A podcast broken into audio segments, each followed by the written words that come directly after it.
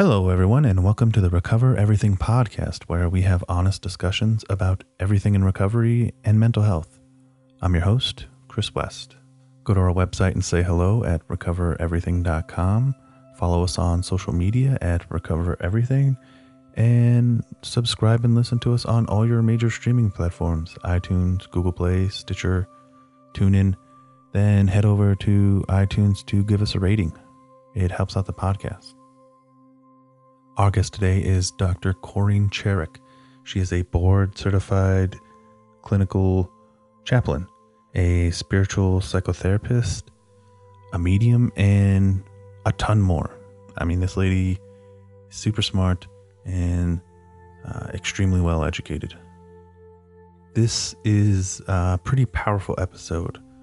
Just to let the listeners know, we talk a lot about higher powers, uh, spirituality in general, uh, grief, loss, family. Corinne takes us through her spiritual awakening, which involved a lot of loss, grief, and eventual healing. We also do a live medium session uh, because, like I said, Corinne is a medium. It's pretty interesting, it's pretty rad. Uh, my co host today is Chelsea Money. Enjoy.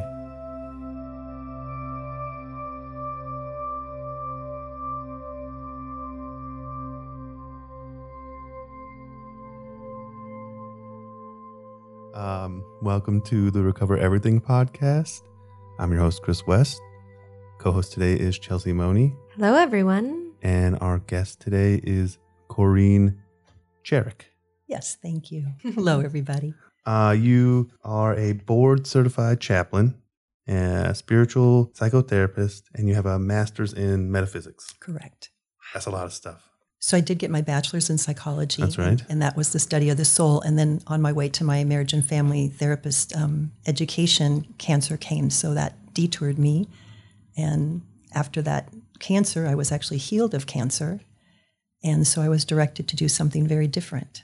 What what was what did it direct you to? I actually worked as a spiritual medium because I had all these paranormal experiences show up. So I actually worked with people who had who had loved ones who died. I have so many questions. Yeah. We'll, we'll ask one. So Right now? Yeah, we're getting into it. About the medium? Yeah. What were some of the things that you witnessed as a medium?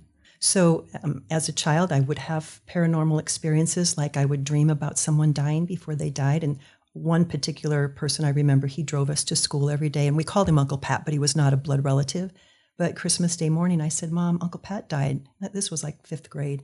And she said, No, he was in church last night. And the phone rang, and he died in the night with a stroke. And so I thought it was my fault Oh no. because I dreamt it. As And a kid, you just don't understand. but it was poo pooed, and I was raised very, I mean, as a Catholic, and so it was not welcome to have psychic gifts, so to speak. So, but I had them most of my life. But but when the when I had the cancer healing, um, I had moved to Las Vegas in '92 with a teenage daughter, and so this was '96. I was graduating with my undergrad in psychology, and it was a month before finals. And when they called to, I just had a regular annual physical, and they called to say, you know, you have cancer, and we need to you know, do surgery. So, and I said to God, in case I haven't been clear, I would like to live and fulfill my life's purpose, you know, in case there's any confusion. And I came home and I was in a meditation group and I decided to do alternative modalities because they were going to do surgery to remove, there was cancer, dysplasia, and other things.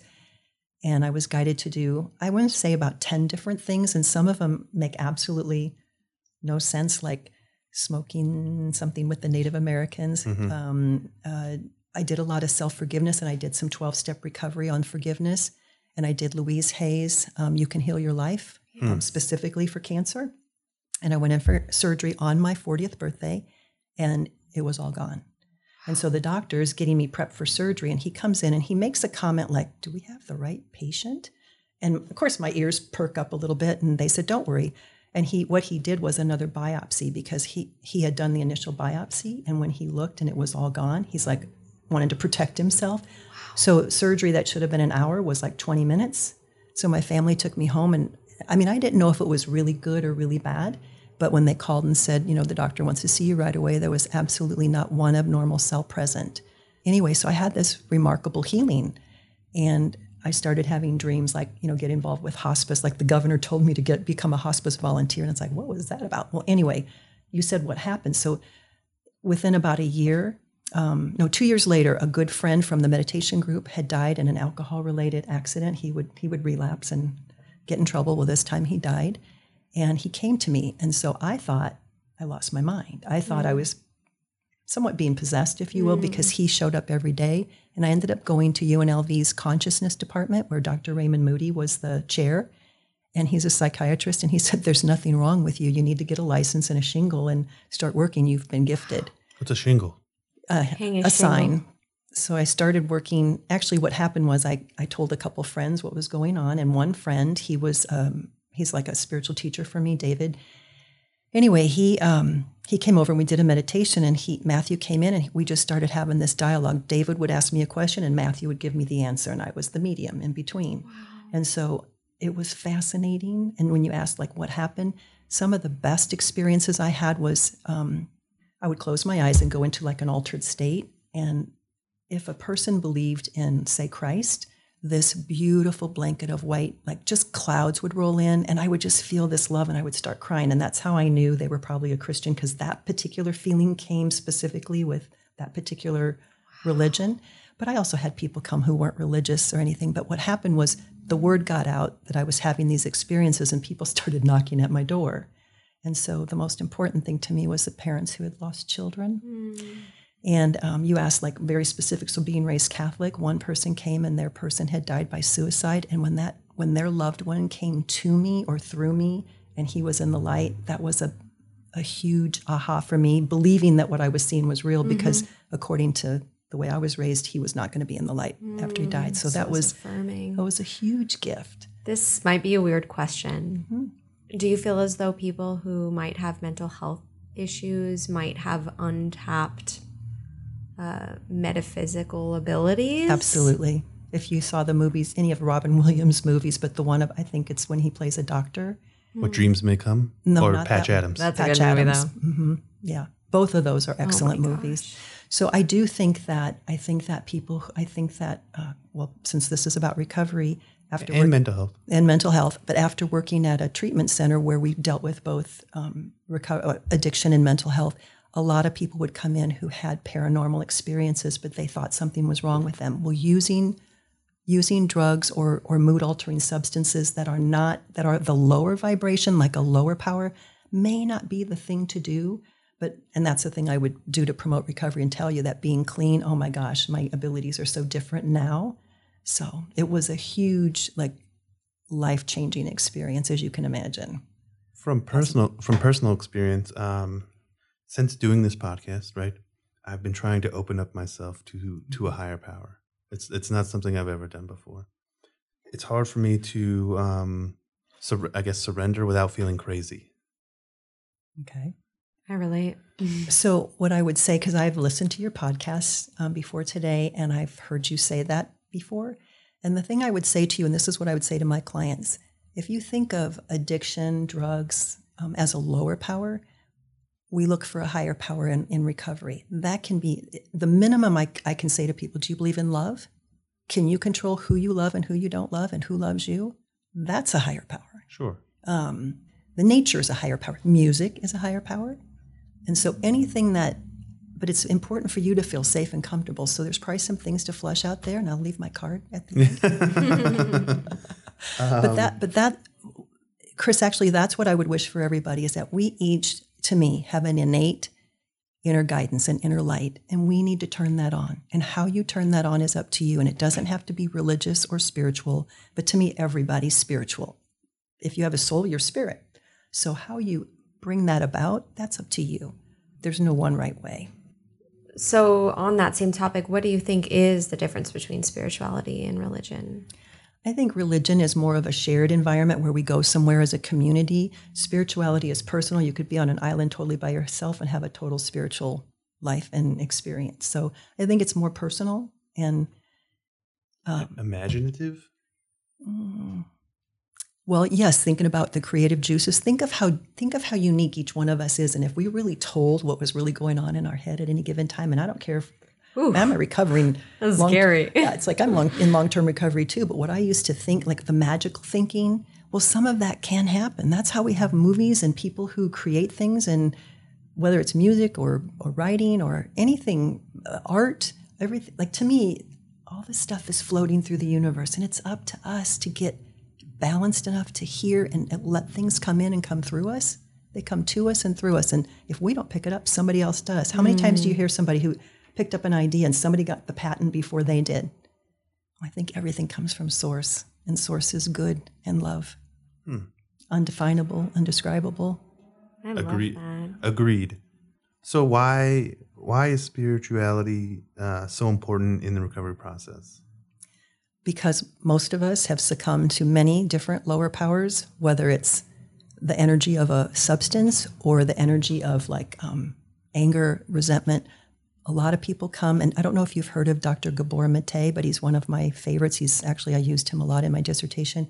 He believes that um, all addiction comes from pain. All pain doesn't equal addiction, but anybody who suffers from any kind of addiction or disorder, there's going to be probably childhood wound and pains.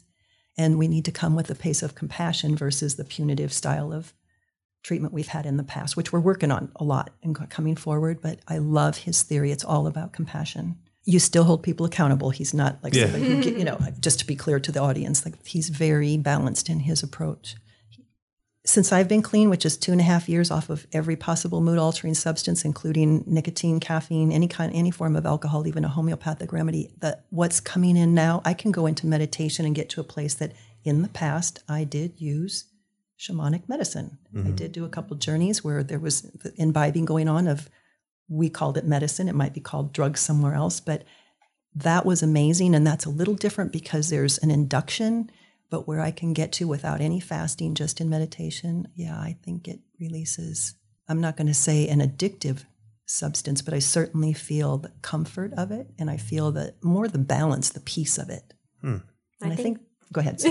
And I think and I think that's why a lot of people use substances is to get to a place of being able to not feel or feel better or um, kind of remove themselves from negative emotions and these type of practices help us to get to those places without any substances right. Would you say that that that's the goal of spirituality is is to uh, well Well, the goal of spirit, to me, spirituality is is com- being in touch with myself. It's really, who am I really? Where's my shadow parts? Where's my light parts? Who am I, and how can I show up and be here? So I've done all kinds of practices, and as a as a chaplain, we were encouraged to go to all different um, religions or or philosophies. And um, it was very helpful because the basis of most belief systems are similar, but then there's also this punitive part. There's there's a lot of people who believe in a very judgmental, punitive God, and I used to, and that was scary because there was nowhere to go but hell for me. Yeah. At least that's how it felt. And my God, today, I, I don't think anybody goes to hell. I, I hope we come back and recycle till we get it, so we can move forward back into oneness with everyone else. I want to be a dog I don't Yeah. think you get to do that, Chelsea, but I could be Really? wrong.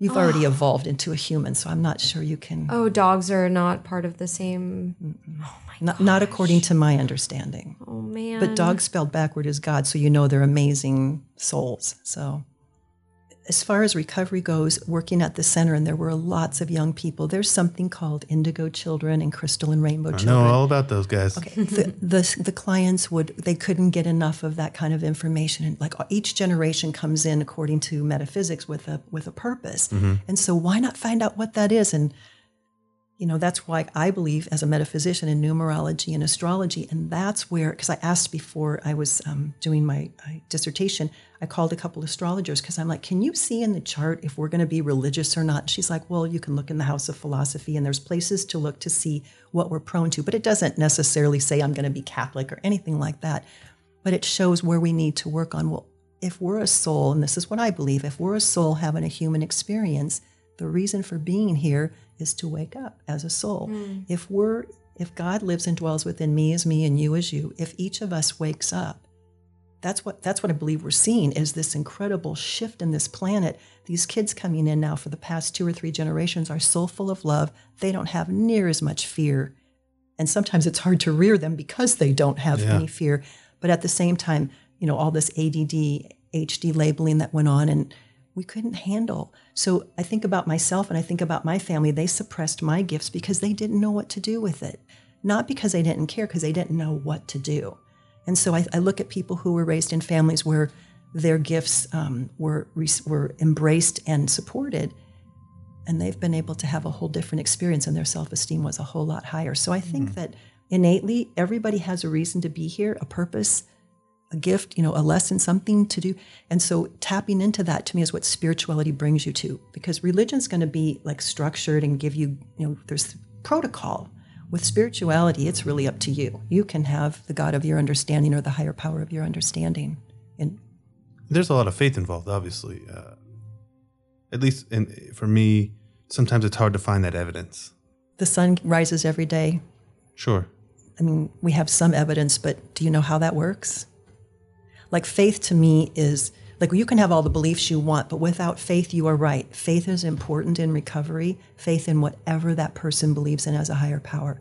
Because I can tell you, if you even people who come into recovery, if they just fake it, if they just take the steps their sponsor gives them, miracles start to happen, or what looks like pretty amazing things in their life. We had somebody uh, in my experience where they were going to be put on the streets and i don't know who did it i don't know who pulled the strings but we prayed at, at the center in a hmm. circle out loud asking for whatever was in this young man's highest good hmm. you know a place to stay showed up scholarship whatever showed up something showed up and I, as far as i know he's still clean. We never know when things are going to happen. How did that happen? Why did it happen? I don't know but i don't need to know.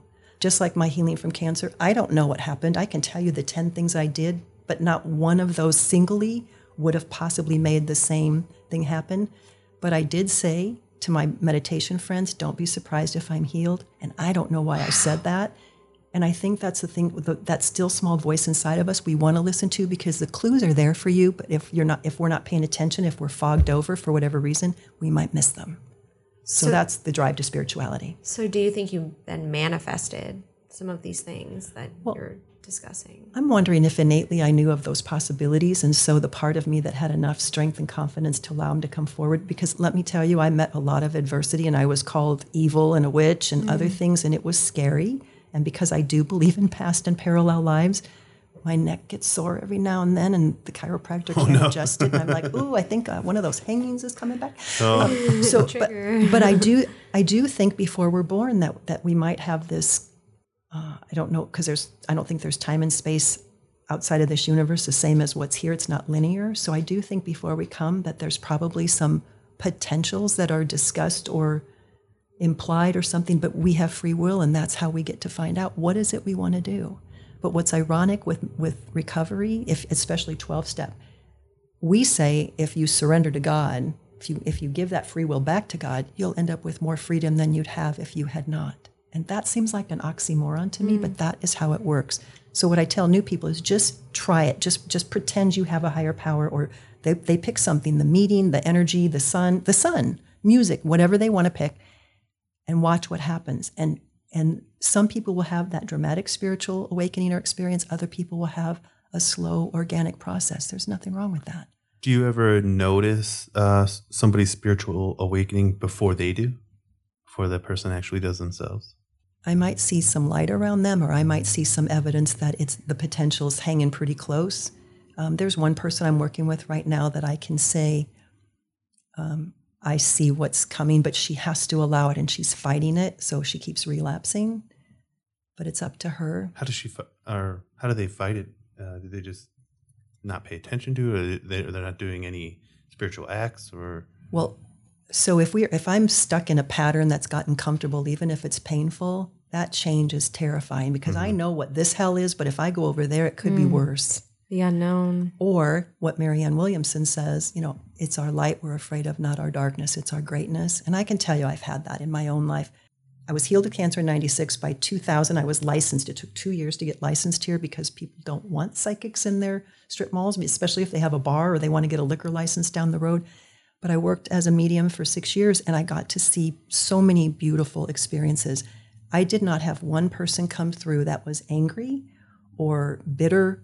They might have been non emotional, but nobody came in with a, a, like anger or hostility. And I had one guy who had killed somebody and he the person he murdered came in and the guy said it was a bar fight. He said, "Look, if you didn't kill me, I was going to kill you." And he said, "What can I do? What can I do to make up to you?" And he said, "Love your mother. Mine doesn't have me anymore." I mean, that Boom. was amazing. I got drop. goosebumps everywhere. Yeah. I did that. And what I want to say to you, like, so in 2002, I was getting remarried. My daughter was 24, having having a baby, all in the same month. So my husband, we were going to get married, become parents and grandparents like in a week. Like he was going to become a parent and a grandparent in a week. And um, I was giving talks. I was writing a book. I had spoken at UNLV for Dr. Moody, taught one of his classes. I mean, I felt on top of the world.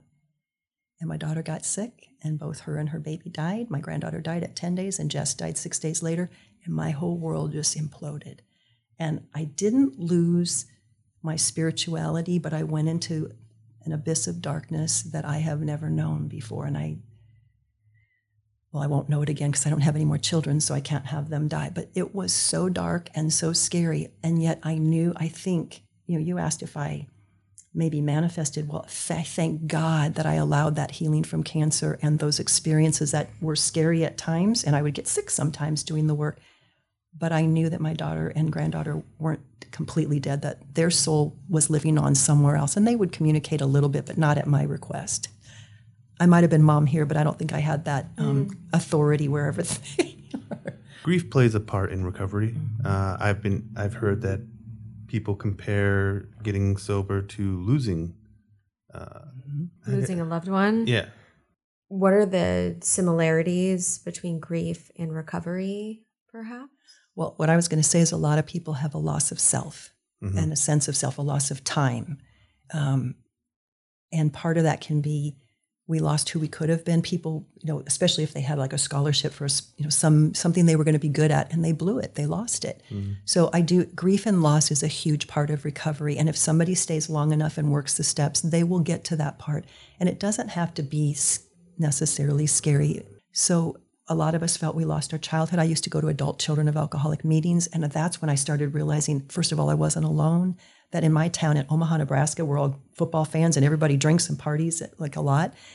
It it was just the way everybody was. So when when we first started looking at addiction, it was like, well, he's not down on the railroad tracks, passed out. He's fine. He comes home every day and does his job. He just he falls asleep early. No, he's passing out. Well, we didn't know that. So there's a lot of things where people can look and say, I missed my prom, I missed this, missed different events because I had to take care of the younger children, or so there's a lot of room for loss there. And also the connection to your parents. If the if the mother happens to be the person with the addiction or mental illness, the children, if there isn't the same kind of bonding, or if there's a not they're not able to be present all the time, whatever the reason might be, I mean, nobody gets a perfect life. I don't think. I really don't. So we all do the best we can with what we have. But there's a lot of times that it we suffer. But then again, as we talked about earlier, um, whatever it takes for us to open up and let that light come in, I think that's the purpose of being here. We didn't come here to have a good time and well, I mean, I want to have a good time too, but I mean, that's not the point of being here. Well, let's see how many how much how many toys I can get and how much money I can make. That's great, and there's nothing wrong with success. But what's really the most important? And I will tell you, as a hospice chaplain for several years, what pe- what's on people's minds when they're preparing to die has nothing to do with what they did and what they made and what they had. It's who they did or didn't speak to and how many, you know, who who why didn't I spend that last moment on the phone with my son? Why didn't I say mm. I love you? It's not something I would normally say, but I had that urge and I didn't say it. That's what people deal with more is regret. Hmm. Do you think anybody regretted working too much? No. Oh, regret. Yes, absolutely. no, no, no. Yeah, absolutely. Bec- and that's exactly what because we find a way to cope. And so so a lot of people will become a workaholic. And in fact, Dr. Gabor Mate talks about that. In my research, I looked at the number one cause of death is heart disease. The worst contributor to heart disease is tobacco. And I believe it's a million people die a year from tobacco use, and it's totally legal, and we we accept that. That's pretty scary. And then all addictions will contribute to heart disease eventually, depending on what we're doing, just based on the strain of the heart or the or the not taking good care of ourselves, like like um, proper nutrition or proper uh, balance. So just think about if heart disease is the number one killer, and most of us who suffer from addiction, we don't know how to identify, express, and feel our feelings. We got to learn how to do that. And like you, when you said about how you get, um, when you try to go to surrender, what happens to you? It's those feelings you want to get to the source of. That's exactly where you want to go with maybe help and support because you don't know what's back there. I'm still learning things that happened in my life years ago. And just remember, whatever happened, you've already survived. If anybody out there's like, I'm having this memory try to come up or something, because I think about think about what's happened in our in our in our world, but our country for sure the last couple years with the hashtag Times Up and hashtag Me Too and mm. all of the disclosure with the churches and abuse. Well, come on. If one in four women have been sexually abused and one in, I think it's five men, I, the numbers are probably changed by now. Well, who are those people? There's three of us sitting here. Who have, like, somebody's had those experiences. I don't see that many people talking about it no. or in recovery. So I'm thinking we're going to have a whole lot more people come forward. And as they, as people get clean, whatever happened in their life is going to come forward. But remember, you've already survived. So 2002, I'm on top of the world, and these girls, my girls die, and it's like, I thought you you healed me of cancer and gave me this beautiful life to rip it. Mm. Well, God didn't do that. God didn't do that. Circumstances happened, mm-hmm. and so that the the quest to find out if I still believed what I thought I believed after they died is what got me really going on this spiritual journey. I had been in recovery, but not the way it was intended. I would go to meetings and maybe maybe have a sponsor and do a few things, but I really kind of did my thing, a la carte, so to speak. This took me to a place where there was nowhere to go but up. And actually, I did a spiritual journey about three or four months after the girls died and this person I had worked with before, and so uh, my my counselor said you you cannot imbibe. He wanted to do ayahuasca. Okay. If you know anything about ayahuasca, yeah. you usually vomit and get yeah. you know. Is you purge. So what was suggested was that I could maybe take a little something, you know, um, to help.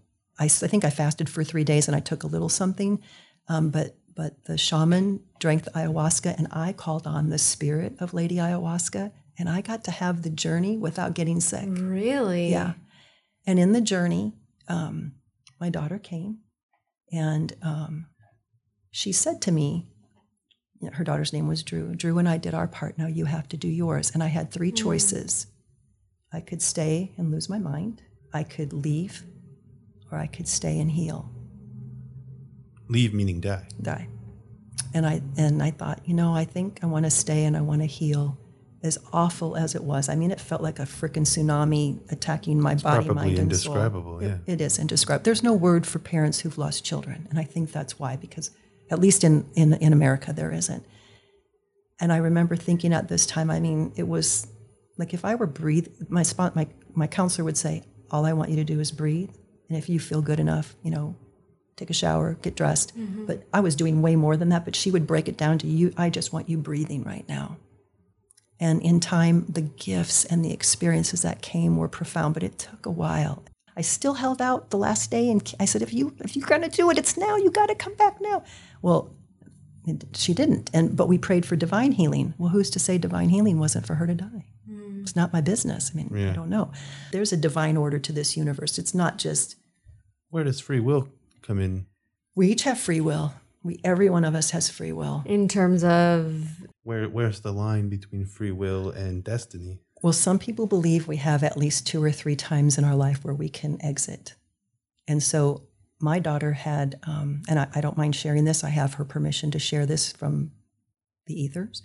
Um, she had been pregnant before and she had gone through an abortion, more than one abortion, and she was against abortion and giving speeches about it. And then within a year, had one here in Las Vegas herself. And I have no judgment about that at all.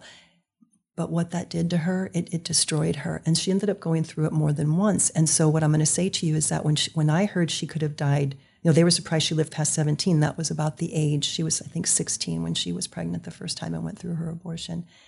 And um, I thank God that she didn't have that baby if it meant she would have died at that time. Neither of us were in the space. What, what we were able to experience, and she was able to make peace with her dad who had died when she was seven um, and ironically, I won't go into it now, but there's some there's some parallel experience between her and her dad. And it's like we don't know what's what's after this. We don't know. I believe we're all one, and each family has its lineage and its generational karma or lef- lessons or issues, including addiction and mental health. And I believe mental health, some of it can stem from untreated addiction or untreated wounds that that pathology will develop over time if we don't take care of it. And just like me, I didn't want to die of grief, so I delved into spirituality. I was reading every book I could on mediumship and past lives and future lives and and traveling the world and, and studying the Holocaust and things that meant something to me. And um, she had worked with um, Dr. Tremont. He's a, a, a medical doctor, but he also does past life regression and hypnotherapy. And he's written some books. He's here in Las Vegas. Um, she had worked with him, and after she died, he was able to share some things with me. So I want to tell you this. So my daughter had her 16th birthday, and we threw I threw a big party for her in Omaha at La Casa Pizza. It's like a great pizza parlor there, and they videotaped everybody who came. And you know, we're trying to help this kid heal. Her dad died, and she's she's a hot mess. She's not happy. Your daughter, your daughter. Yeah, she's a hot mess, and um, you know, rebelling, you know, all the things that teenagers do. And there's the two of us, and she's got three brothers, but we were the, sh- that's from her dad's second marriage, but um, just the two of us. And at the end of the video, the per- my aunt, my um, sister-in-law Marcy was videotaping, and she said, "Jess, what do you wish for the birthday girl?" And she said, "I hope I make it to 21." Now her dad told me he was going to die young. He died at 32, and then she made that comment. So I think her soul knew that for whatever reason her contract was going to be shorter. Now, did she help it? Did she did she contribute? Yeah, of course she did. She made a choice. She made a choice to use have unprotected sex, which guilty. Um, you know, but but that's just it. We don't know whose death is going to maybe save another life, and we don't know in our family. Her death actually has caused so much healing in my family. It, it's actually quite phenomenal when I think about it. It took us to a place that we would not have gone to as a family had they lived. Does that make sense? Yes, I'm not saying they died just for that, but I'm saying we can take any situation and make it better. On a different note, with that same comment, do you feel as though people who are in recovery should get into therapy? I mean, a lot of people, there's a stigma around re- therapy when you're in recovery and they don't talk about it and it's really never talked about. But counseling and that sort of thing, do you think that's an important aspect of recovery? That's a great question because I do think it's a it's a personal choice, but I will say this, recovery and meetings are not meant to go into the deep pathology or the wounds of let's say sexual abuse or childhood abuse. There's some things that I would not want anyone sharing in meetings because there's sick people in meetings and until we get well, we're all capable of many things. So I would highly encourage somebody who's considering therapy as as an adjunct or as a you know to complement their recovery. Um, sponsors, you know, water seeks its own level. How many sponsors are going to have necessarily? They're going to have a lot of experience and some pretty darn good experience. I mean, the success we have in recovery that I see is amazing, but we are not therapists. We, we do not therapize as sponsors. I mean, we're supposed to, you know, sh- you know, share the light and share experience, strength, and hope. But I think if more people would take the time to dig a little deeper, especially when they're doing their fourth and fifth steps, that it might help them and it might help them heal. And that's thank you so much for asking that question because in treatment, at the treatment center, we had people who would, you know, come back more than once. And a lot of times, if they were avoiding going into that dark space of whether it was grief or loss or pain or suffering, but that's where the miracles are. That's where the, for me, the true he- the healing, the deepest healing comes from looking at my most fearful places. Is there a certain period of time in a recovery process where you should dive into this type of work, or do you think right off the gate? No, I'm going to say that um, everybody's different. And so for people who are new to recovery, if you're doing 12 step or any kind of recovery that has sponsors or mentors, you know, that's a good thing. And, and listen, listen in the beginning. And if you have enough wherewithal and you can, you can, you know, feel the difference, because they say go to like six meetings and then find somebody who has what you want, make sure their feet match their words. And as far as delving, no, I think let it come up organically. Because at least for me, when I got clean, I wasn't on a hard substance like I was on sugar, like one of the hardest substances we have, but it wasn't affecting me like alcohol or or drugs necessarily had in the past. It wasn't. Um, mm, um, the word's not coming to me right now. You're not as obsessive and compulsive, maybe. I mean, I feel like I am with sugar, but no, what I'm going to say is that um, sugar was an anesthesia for me, and so I was feeling everything, and just to navigate through that, I don't think I could have gone to therapy right in the beginning of that j- part of my journey, but I had been to therapy for many years off and on. But at that particular juncture, I needed to start, I needed to be able to navigate. And once that so nav- building a foundation. yeah, the foundation got a little solid. My I was solid with my sponsor. I was clean. Once I was clean 90 days and was able to start sponsoring, then I sought out some personal therapy because uh, stuff did come up for me. Qu- quite a bit came up, actually. Yeah. These are the type of things that you work with others on, right? When they're in recovery, um, getting closer to their own spirituality, but also themselves is what you Yes. what you mentioned. Actually, yes. And the other thing that comes to me is um, because when we do our when we do give our steps away, if people want to use somebody other than their sponsor, I mean, one thing that I love, and this is my belief as uh, the way I was trained as a chaplain, I have no judgment for anybody about anything. I have worked with people who've murdered people, raped people, molested their own children. Um, you know, none of that is my business. That's between them and their higher power or God. And so the most important thing I think we can teach people is self love, compassion, and self forgiveness. And I know for myself, after my daughter died, I spent years beating myself up. If only I had taken her to counseling one more time. If only I had paid more attention and not. I was I was a I was an active addict, not knowing I was, but I loved her dearly and did what I thought was best. Um, but that beat up d- doesn't serve anybody. And so fear, doubt, and insecurity, regret, remorse, resentment, and those resentments will eat us alive. And it's like drinking poison, expecting someone else to die. So when I found the self forgiveness about, and she came to me a couple times, and my daughter, um, uh, there was a time she was um, a very rebellious teen, and even my friends couldn't be around her because she was so disrespectful to me. Well, that shifted at some point, but there were times when I'd be like, who's this green eyed monster? Bring my daughter back. But I, I knew that that hole in her soul was the shape of her dad. And until she worked on that, and it couldn't be me because I was too close.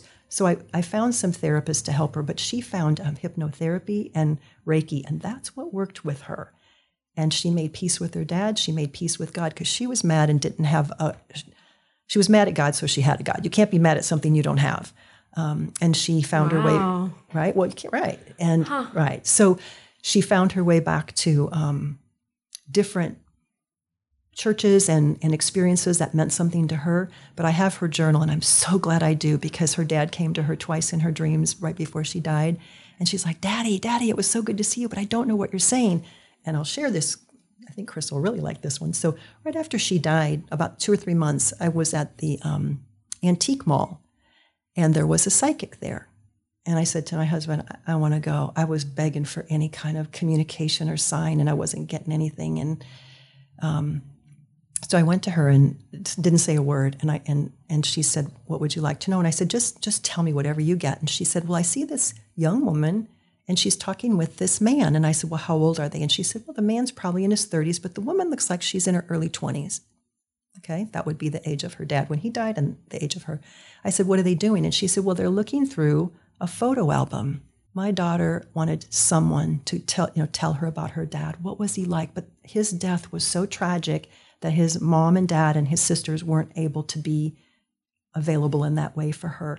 And so it made me believe that this woman, this woman's a psychic, not a medium, but she I believe she's getting really getting a true reading. So I said, ask her if she knows what happened to Drew, which is her daughter. She said yes. And I said, How did you know what happened to Drew? And she said, Because she came to be with me. When Drew died at Sunrise Hospital, Brad and I drove to St. Rose Hospital. And when I walked in my daughter's room, it was it was so bright in there. I said to the nurse, Why did you turn extra lights on today? And she said, There aren't mm. extra lights on. Well, I'm I believe that was Drew's spirit and entourage. I believe when we die and you're in hospice that we there's a feeling when people are born and there's a feeling when people die and it's it's similar but opposite. And I believe that there's more spirits available than we can see. And when she was in the hospital and I would stay late and sleep on the couch in her room, a couple nights I saw her dad one night and I thought, well, it's about time you show up to help, right? Not thinking he's coming to take her away. And then the next time I saw something, my friend came up and she has sight and she said, um, she said, Do you want to know who's here? And I said, Yes. My friend Patty was there. My grandparents were there. Don, my first husband, was there. And another aunt and uncle who I dearly loved um, were there. So I still didn't get that they were coming to get her. I was still thinking that they're helping from the other side. But even after um, she died, it, it gave me great comfort to believe that that they were all there with her. And I don't know if you've ever witnessed a death before or not, have you? Uh, yes. You have. I mean, there's there's definitely an exchange of energy, and not everybody can sense or feel it, but I certainly can, and others in hospice and others who have had people die have shared that with me. So a lot of the stuff you're talking about, um, maybe foreign concepts to to a lot of people. My question is is how do you introduce somebody to to all this um, safely? What I would say is, if you have something coming up, like you do, What do I have coming up? well, when you surrender, that anxiety comes up. Yeah, you have that. So, so just pay attention. If something comes up for you to do, or see if somebody invites you to go hear a speaker, or, or offers you a book, or you or you're on you're you're on the internet a lot, a lot. I'm pretty sure somebody says something in this podcast that that sparks an interest. Follow that cue. Just look for the cues. This does not have to be. I did not look for any of this. I did not ask for cancer. I'm, I contributed to getting it probably, but I didn't ask for it. And everything that ha- it just seemed to happen. And so, did I fight it? You asked earlier about somebody fighting it. Change when we're used to something, even if it's like I said, painful or or um, not in our best interest. It's still what I knew and what was what was common. When I did the first journey before my daughter died, the whole time in my journey it was go forward, go forward, go forward. And and I would Brad and I went to a baseball game and I caught a baseball in my arm, which hurt really bad. But um, when I meditated on it, it said, You can handle anything that comes your way. And within two years, the girls died. And I'm like, That is not what I was thinking. I was thinking, you know, getting married, you go through relationship challenges and stuff. I'm, I'm that person that probably reads too much into things because I think everything means something and I think good can come from anything. But that's how I've survived. So don't wake me up from that. You know, um, each of us will find our own our own way, but spiritually, so there's a saying all roads lead to god there's nowhere else for the soul to go so god good orderly direction uh, I, I don't have an attachment to what god stands for besides unconditional love you know just goodness source so So you're saying being be open to those sides. be open be open pay attention and if something comes up a couple times pay really close attention and if it comes up three times do it listen to it follow it How do you deal with uh, spiritual arrogance in in your field? What a good question. I think spiritual arrogance will deal with us. Meaning, Meaning, if I get spiritually arrogant, I promise you I'm going to have some lessons in my face. It's like, and it's like an oxymoron. I mean, and it happens so often. It's like the ego overtakes your spirituality. Or we go into spiritual bypass, which, which, and I'm not, I'm not saying that everybody who does this, but, but um, even Dr. Gabor Mate talks about it. There was a time I would have rather gone off and just meditated the rest of my life, or you know, thought about being a nun when I was a younger girl, or being something different when I was older. If if the point of doing that is to escape or avoid life on life's terms, then that's not going to be healthy, and it's gonna it's going to come back.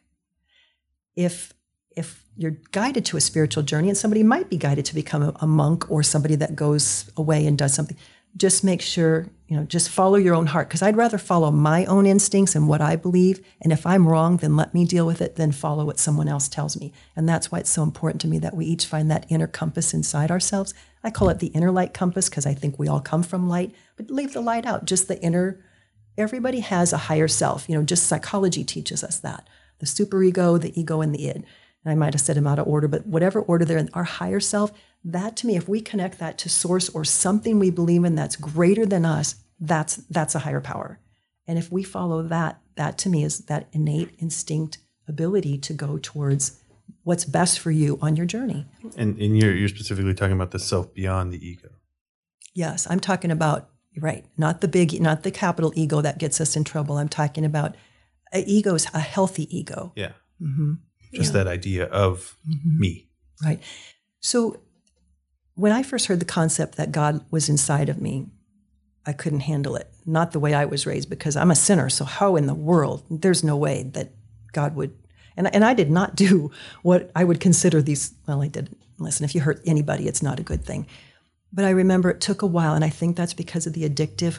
The the I think what addiction does to the brain because it lies and cheats and steals and it's cunning and baffling and it wants us. I think it wants us dead What, what, what do you? Addiction. Oh. addiction.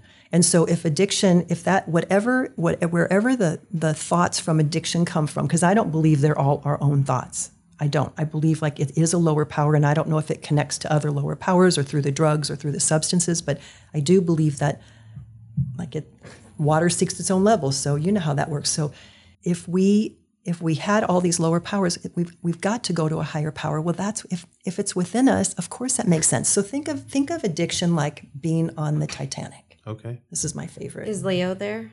of No. course he's there.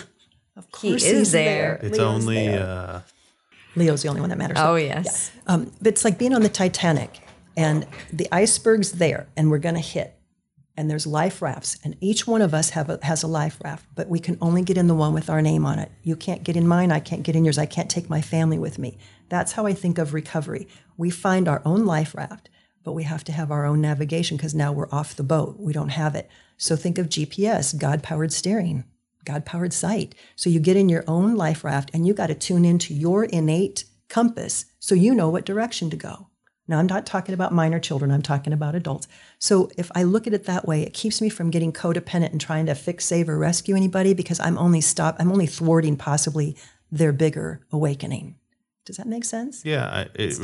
I immediately think of uh, when you say GPS and and God, pretty much. I I've always had this belief, kind of that, like you said, there's a GPS and I'm at a red dot, and over here is I don't know what you want to call it, Nirvana or whatnot, or whatever I feel like success or something may be, and if I make some wrong turns, the GPS will recorrect. That's correct. That's Uh, what it I doesn't matter what choices I make. Right. There will always be a path to whatever I want. It just depends if that's where I want to go. Or how So- long it takes to get there. Right. And you can take the long way. Isn't there a song, The Long Way? yeah.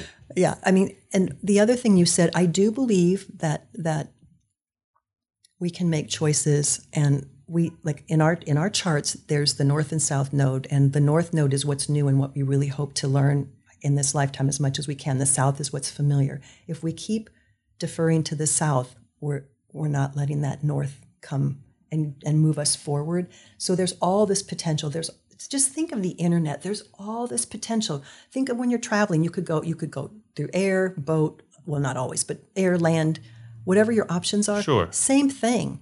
Can we can we change the destiny? I don't I don't believe there's predestiny like like I have to do this in this lifetime. I believe I have the, I get to if I choose to. Like I look at my daughter. Now I look at it like she got to graduate early. When hmm. when she she came through and somebody who I trusted said that she was in the light, that's all I needed to know as her mother, that she was back, you know, she was where she was supposed to be. Someone who has a fear of death, what would you say to them? Me, I do too. I really do too. Again, I'll It give you my card 702 339 I'm kidding. Um, I had a fear of death, but what my fear was more of living after someone died. It wasn't so much of death. And I think that's because I had um, the healing from cancer and what I got to see. I'm no longer afraid because we don't die. Like we don't completely die. Our soul goes on, and there's there's the, like I called it interdimensional communication. And I wanted to say this to you because when I was grieving, so they died in 2002. I didn't get clean till two and a half years ago. I believe my grief was exacerbated by suffering. Every time I used, I think I went back down the rabbit hole because I was stuck in that cycle. Well, I got I got clean July 4th, and my daughter's birthday was October 3rd. In the week of her birthday, I did a meditation, and her love washed over me, and I have never felt that kind of love before in my life. And I don't know if it was exacerbated because it came from where she's at now, or if that's what love feels like. But I have never felt that volume of love from another human being in my life. I can see it in your face. Yeah. Mm-hmm. And who wouldn't want that? So what I found was the first year I was worried about the anniversaries because they died in August. They were my daughter, granddaughter was born August 9th, and then she died the 19th, and Jess died the 25th. And so that month is usually a month I kind of would take time off and go go away if I could. I don't have to do that anymore. I have not had in over a year and a half one rabbit hole grief experience where I feel like I'm back in that abyss or I miss him so bad. Of course, I wish she was here, but I do not, my heart does not ache anymore. And I think that's beyond a miracle. That is beautiful, by the way. Thank you. Um, I'm curious. I'm going to ask some medium questions. Okay. I'm curious how the process starts. Like if somebody comes into your establishment, uh, does it take time for you to talk to them, or does it immediate? Or is there like a click? Nope. Um, so, what I would do is I don't want to know anything before someone comes other than their first name and their phone number so we can communicate. And so they would come and I would have them just sign some paperwork. So, when somebody would come, um, I would have them fill out the paperwork. And then the first thing I would do is ask them if I could pray. And I would ask for permission and protection. And I would ask if I could hold their hand or hands. And I would close my eyes and I would go into an altered state. And I would lay down. And it's not the best, but that's how I got it and they would be sitting beside me and i would just close my eyes and whatever came i shared with them and so Would it be out of line to try it now? Oh my gosh, I was literally going to ask that. i'm game because you can cut this right okay You can. Moderate? Yes.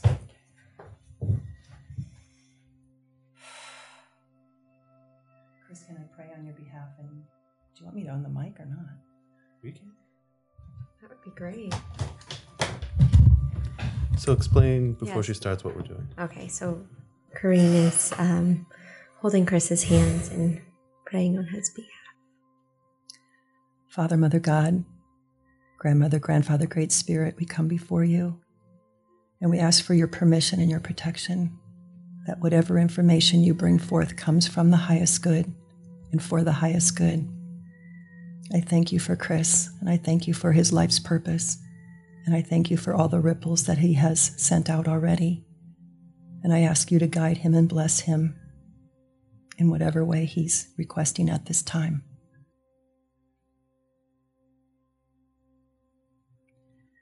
Now, Chris, I know this is going to sound funny considering what we're doing right now, but I feel like there's a vice grip practically around my head.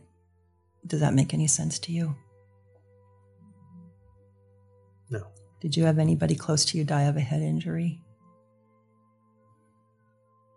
No. or a gunshot wound to the head? Yes. I didn't know him specifically, but it. Am I allowed to explain? You can say anything you want. There, my birthday is on Friday, and I don't celebrate very often because three people have died on this specific day. One was a family member that I didn't quite know. The other was another family member I didn't quite know, which was a gunshot wound. And then the third was my grandfather, who I was very, very close to.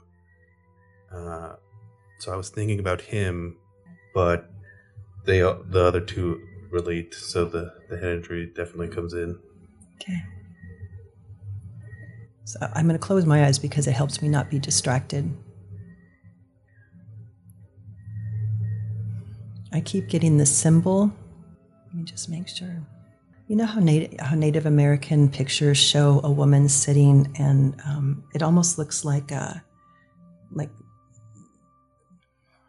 I know what you're saying. you know what I'm saying. That symbol keeps coming, and I don't know what that means. Does it mean something to you? It does. Okay.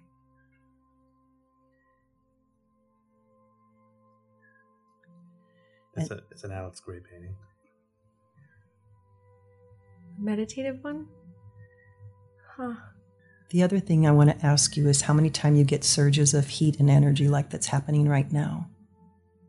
Do you feel this? Multiple times daily. Okay. Have you ever had acupuncture? No. You might want to get your chi flowing in the balanced direction. You've got I feel like you're about to be reborn. Does that mean something to you? It does. On Friday? Like um an overdue pregnancy. No, yeah. Okay, the, the, the sound that I know you can hear because I can hear it, that has to be familiar to you. It almost sounds like a swing set hmm or some machinery. So when you were a child, is this a familiar sound? No. No. How old? So when these deaths occurred, how old were you? Uh 12, 14, and 17. Okay, so you've got the cumulative grief. All right. So if something comes to you later about that sound, just write it down. That's information for you. Okay, but that We'll sound. write it down right now. That sound means something. So, Chris, and I know you can cut whatever you want to, Um, what is it you've been resisting? What haven't I been resisting is the question.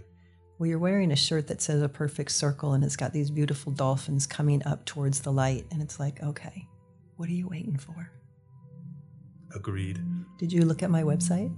No, I haven't. I got it while we were setting up. Okay. It says in there, if you're waiting for a sign, this is it.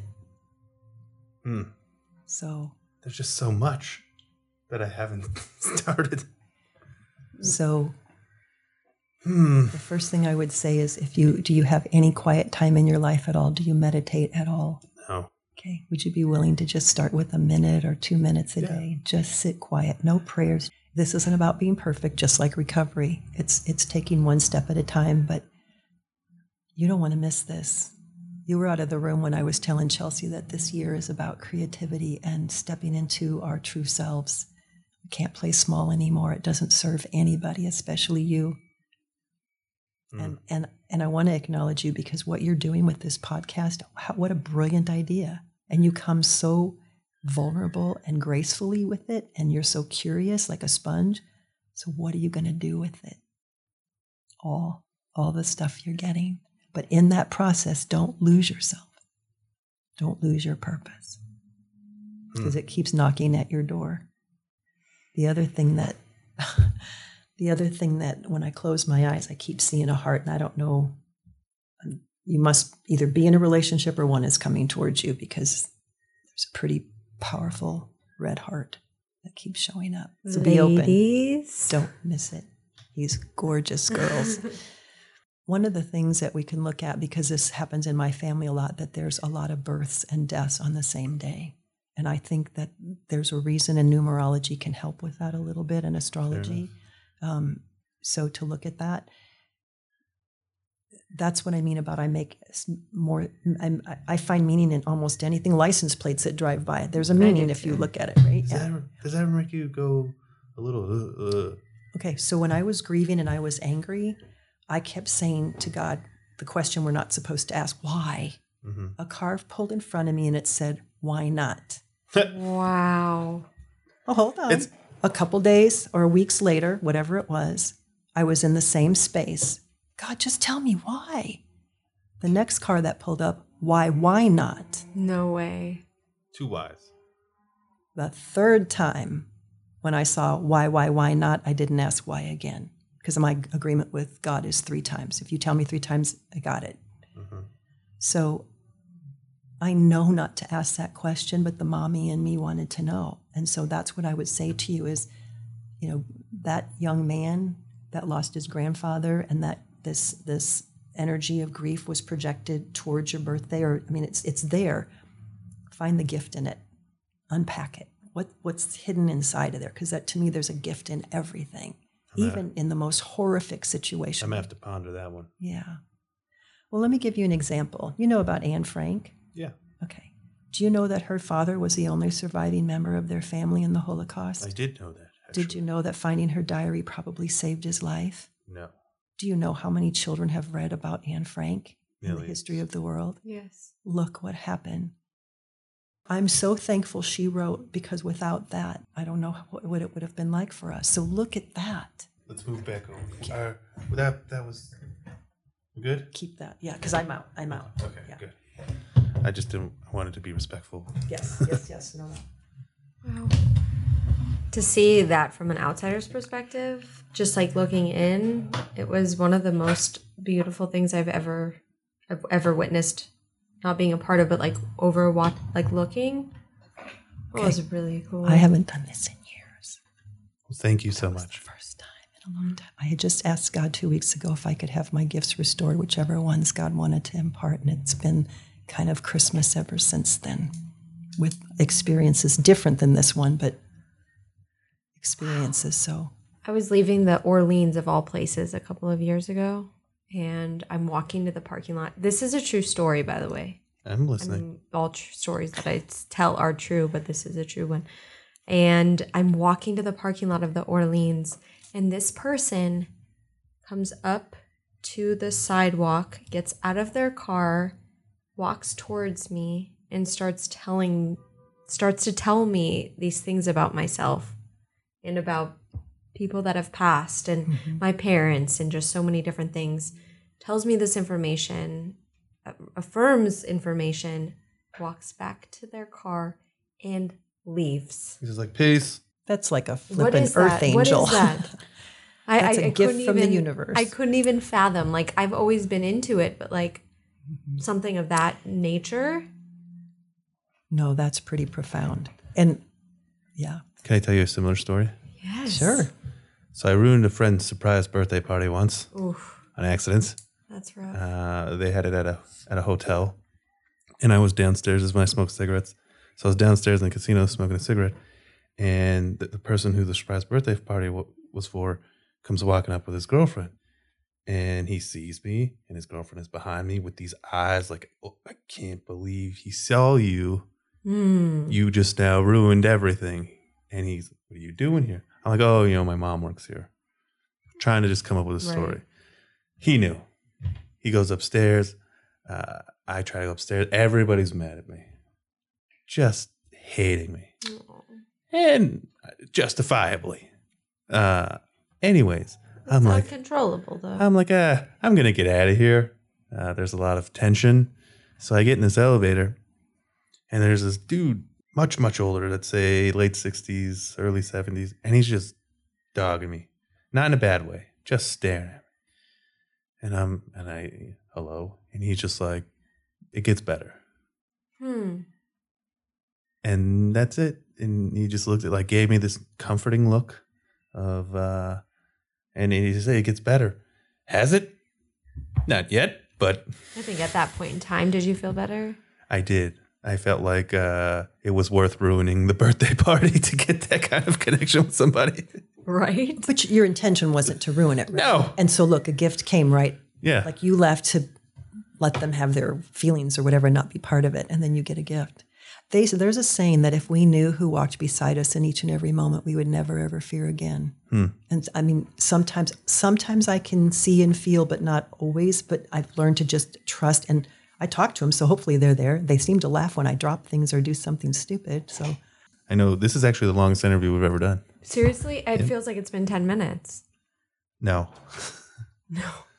You told me I need to meditate. Why is that important in recovery and in normal life? In prayer.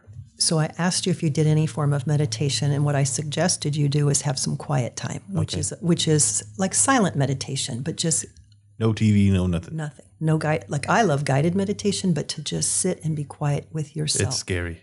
I've tried. what's it, what's scary I don't for you? Your loud chatter. in my brain.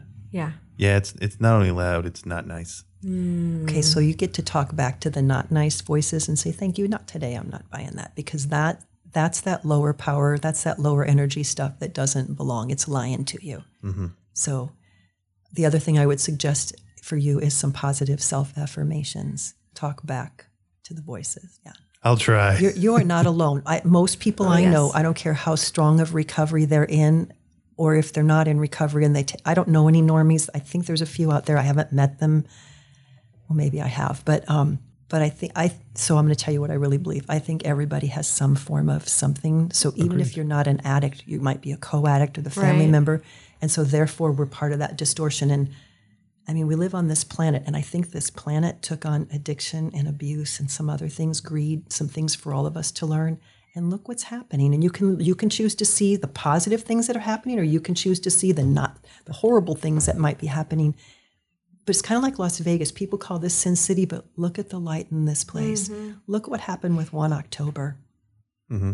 We know how to show up. We might be disconnected and disjointed. And I think I told you my, my my dissertation is called you know discovering spirituality in the abyss of Sin City. Who mm. who would have thought I was never coming to Las Vegas, Nevada? If my brother hadn't moved here, I would not be here. But at the Same. minute I came here to visit him, it was like a magnet pulled me. And we were here, te- uh, moved here in '92, and ten years later, my daughter and granddaughter die, and that's my whole, that's my family. My legacy is now over, and I and I'm like, what am I here for? What am I supposed to do? And I thought, as like I told you, being downtown, I I have such a love for everybody now and compassion, and it's like I get that we can each deal with life on life's terms in whatever way we choose. We can you know, succumb to some form of addiction or we can channel it some other way. But all of us, I believe, have creative energy and, and, and gifts that we can bring. And so what I suggested to you was the quiet time because whatever you're you're resisting, I promise you after the chatter of the not so good information that's trying to come through is the truth. And something or some, you know, something, some force doesn't want you to get to that. And I don't know, like some people believe in evil or I, I don't personally don't. I believe in darkness and light. And if whatever that is, it is, I don't try to define it anymore, just like I don't try to define God. So I just choose who I serve and who I hang with and who mm. I open up with. I'm, I'm careful about that um, because I think there's there's movement. There's enough for everybody. There's more than enough for everybody if we all work together. I completely agree. I just want you to find your part if you're willing to, and and the quiet time will bring you closer, as close as I know to anything. And the fact that you don't have an addiction is, from what you're saying, is awesome. And so, Oh, I'm sure I got something. well, you might have something, but whatever it is, are you like if you want to go forward, it's like you want to do it harder. You want to go the long way or a different way. And so, try the different way and see what happens. And the different way would be quiet time. start with a quiet time and let let that higher self come forward and let you know what it is you could be doing So I think you answered my question. Why is meditation useful in recovery? And it's it's accessing that higher self. so it's it's accessing the higher self and just as importantly it's the body going into homeostasis so we learn to get out of that fight or flight because some of us who come into addiction we come from fight or flight from our whole life or most of our life of survival That And so- definitely resonates with me. so if you want to be healthy and if and if can you feel that Yes. can you feel that Energy. just take it in She's doing Reiki. energy healing. Oh, I, I, I was going to ask what Reiki was. Whew. That is nice. It's an ancient healing energy. And when I, so that's a good that you asked that. It'll bring the mediumship in just a little bit. So when when I started working as a medium, people came from all over, and um, this one woman came and I was giving her a session, providing a session, and I would instinctively put my hand if the person who died had a heart attack, my hand would go to my heart. So I was just instinctively instinctively doing that. But if the person sitting with me, if they had a stomach ache, I would feel their stomach ache. Now maybe I shouldn't have, but I did. But I started doing this, and the person was a Reiki practitioner. She goes, "Who gave you Reiki?" And I said, "I don't have no idea what you're talking about. I didn't know what Reiki was." Well, it's supposedly an innate ability, like what they claim Jesus had, as for his healing, and so we all have that. Think of a mom when when the you know when a child gets wounded. What's the first thing we do? We kiss it and we touch it. It's that kind of energy, but everybody has something inside. Yeah. How do you feel trauma is transpired through generations? Okay, um, a good example would be in a family where there's been an illness or a death of a child. And if the parents survive and make it through that, whether they're together or not, if they're overprotective of the other children or always afraid, you can't go on the circus, you know, you can't go to the circus, you can't go on the merry-go-round, you can't, you know, you can't go in the lake. I mean, that that fear can grip us. But generational, there's there's situations where twins who are separated end up having similar experiences. The same thing with family. So, like in my family, I shared with you about my healing from cancer. The very cancer I was healed from, my great grandmother died from. Mm-hmm. Okay, that's generational. Genetics. Is, well, they, in a way? is it genetics or is it I know, right? karmic astrology design? Like, is it so? Was I the one in my family to take on cancer multiple times? Why did I have the faith or the belief to heal? I don't know, but apparently, I, I- obviously, I did. There's something called the emotion body code, and they can go in and check us, and they can. The way they have a way of doing this, it was created by a chiropractor in um, Salt Lake City but I've worked with this woman and she was able to pull out some generational fear from me. And some of it I can relate to because my father was an alcoholic, my mom was a rageaholic before they got into recovery. So I can see how recovery has healed in my family. And my daughter's another example. Like her dad died in an alcohol related accident. He was in a car that exploded with him in it and he lived nine months in intensive care, burned over 30% of his body. She comes here, she gets burned. It's, hmm. it's like you watch that you watch something repeat until it repairs but for each family that might be different and to me when we get to a place of peace that's when we heal it so I have I have a question. So I I have an irrational fear of flying, and do you think that's generational? Do you think I died in a past life of in a plane? Like, how does. Right. So there would be that possibility, and that's what I was going to say. Like, we don't know what's past life. So here, so you asked earlier about um, sometimes when when you're having a conversation with somebody, it can feel like t- time doesn't exist. I think that's what outside of this body is like all the time. There's no time, and so whatever happens is it's just in the present. When we're in the present, it doesn't matter what time it is. So. Um, when people have fears that make no sense in this lifetime, many psychiatrists like um, Brian Weiss, Many Lives, Many Masters, the author, he talks about how he would talk to a client and she has no knowledge. She's never learned French and she starts spewing French. Well, it was from a past life.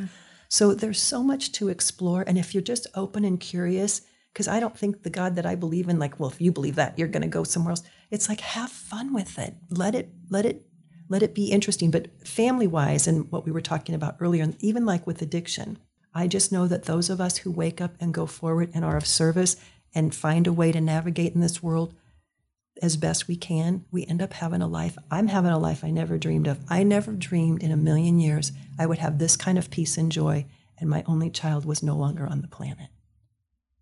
Hmm. So I know in my family, my great grandmother on my mom's side died in a mental hospital, and her husband had died young, like mine did, and her daughter died at 23. Hmm. Almost not exactly the same situation, but but some parallels. That was one of my determinations. I don't want to die in a mental hospital of grief because I because I chose to not feel it. And I tried every which way to not feel it. I mean, I ate my way through the first six months and gained like 35 pounds. That doesn't work. So what I'd say to you, like, like give this life your best shot. We don't know how long it's going to last. And I want I want to see us I heard that we have passed critical mass as far as the ascension process as spiritual beings here. Let's go. Right? It can only get better. Come on, folks. There's so hmm. much more. And to have that in this life, I mean, Huh. yes.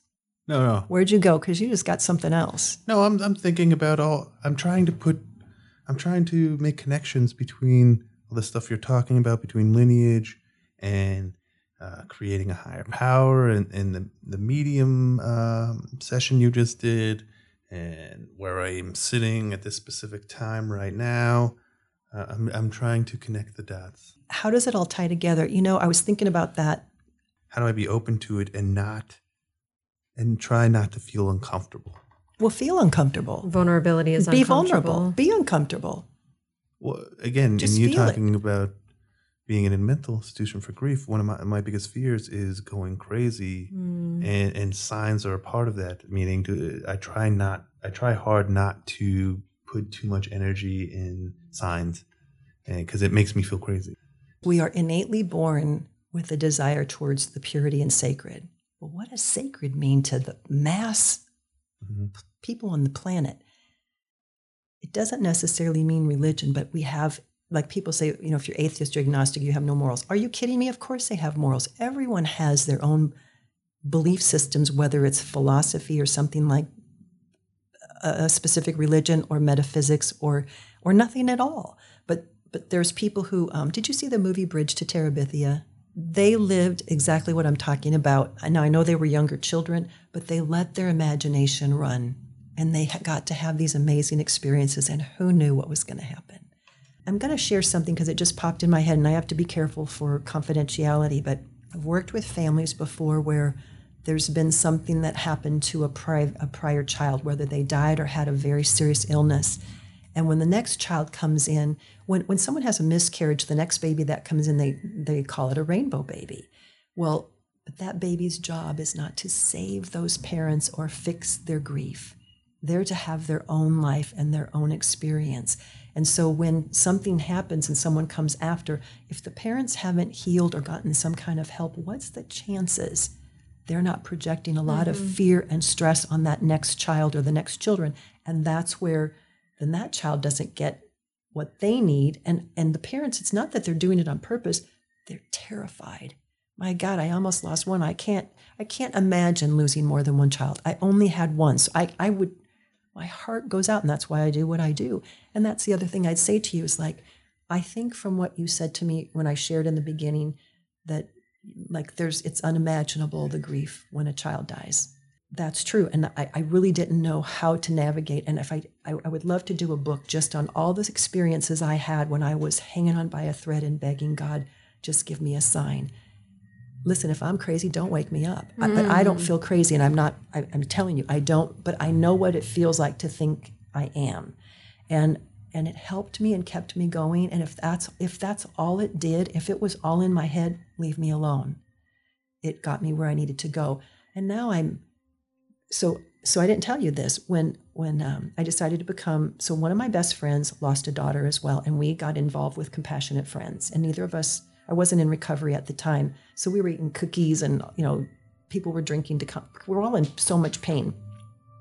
Well, her and I became um, best of friends, and um, she said, you know, you I was already working as a medium. Well, I couldn't do that work. The only person I really wanted to hear from was my daughter. So if somebody came, I'm sorry, I I would want to help you, but I Not in the do- right. I wanted to hear from, from Jess or Drew. So I didn't do that work. And she said, Why don't you become a hospice chaplain? You already do that kind of work. And now you've had this experience. Well, it was so painful. But I, I thought, you know what? I'm going to try. So I found I, that's why I chose metaphysics um, to become a minister, because then I had to get my master's so I could, you know, go to clinical pastoral education. So the CPE classes I took were at Sunrise Hospital. That's where my granddaughter died. My first solo was what's called a fetal demise. Same exact situation. Unwed mother, baby girl dies, grandmother's the primary support. And I'm sent to I'm sent to be the support for them. And I said to God, I went to the bathroom first to pray, and that's why I pray in the bathroom. But God, really, you think I'm ready? And I honestly, I didn't know if I was going to make it through. But I prayed and I asked for the wisdom and I asked God to direct my thinking and, and please use me and speak through me. And I went in there and it was like, I did it. And when I left, of course, the chaplain, the head chaplain was waiting for me and he knew they thought I was ready, but he knew if I wasn't that we had to find that out because they couldn't risk me being on call at night. And it's through walking through that fire that I got to the other side. And more and things like that happened often. In fact, when I interviewed for the, the chaplain position, um, the the head the first person said, I, you know, I couldn't stop crying because it was at Sunrise Hospital, and, he, and I told him what happened, and he said, "Look, we don't have a problem with your tears. Your tears are welcome here." Well, then when I met with the the, the founder and the supervisor, he said, "Corrine, your heart's broken. At least I know it's open." I love that. And it was through that, it was through those experiences and then going to hospice for those several years and then to the treatment center, like all this full circle thing happened. And here's a good thing. So um, uh, I went to LVRC's family program in 2007. One of my dear friends had um, tried to overdose and she was going through one of their programs. So they allowed four of her friends to come in as her family because they knew her family lived out of town and we were her closest support. So I'm there at 2007 as a participant. And in 2017, I'm invited to be a facilitator. That's a f- perfect circle, wow. Sure. just like what's on your shirt. Those kind of synchronistic full circle experiences happen all the time if we allow them hmm. and are willing. And that was, talk about an honor and a privilege. And knowing that when my dad got sober, we didn't go to a family program, and I was resentful about that. Well, you know what? Maybe I wasn't ready. And, and I, this is the thing I believe. I believe that everything happens for a reason, and I wouldn't trade one moment to be right here, right now with you two. Not one thing. And that includes my daughter and Grant. Like, I can't change one thing and change this moment, so why would I? Yeah. And that's where acceptance comes in. I think on that note, we're gonna I'm gonna stop for now. Okay. Uh, will you come back? I know, right? Because I didn't get to half of my questions, and it's not that I have the a interview. million other questions. yeah, it's not too. that this interview went went bad or anything. I just I have other questions, and this went beautifully and organically in a certain way, right? Absolutely. I'm Eclectically. yes, I, just would I- love to. I would love to have you back on. Absolutely. Where can people find your new? At gracefromgrief.com. I, I want to say this in, with all my heart. I do have grief groups for bereaved parents, and I do spiritual counseling as well. And I would help, willing to help anybody. And so, yes, of course, I charge, but I would work with anybody if that's what they need to do. So, So that website again is. gracefromgrief.com. Thank you, Corrine. Thank you, Chris. Thank you. Thank you, Chelsea. beautiful. Thank you both. Namaste. Namaste. Have a good day.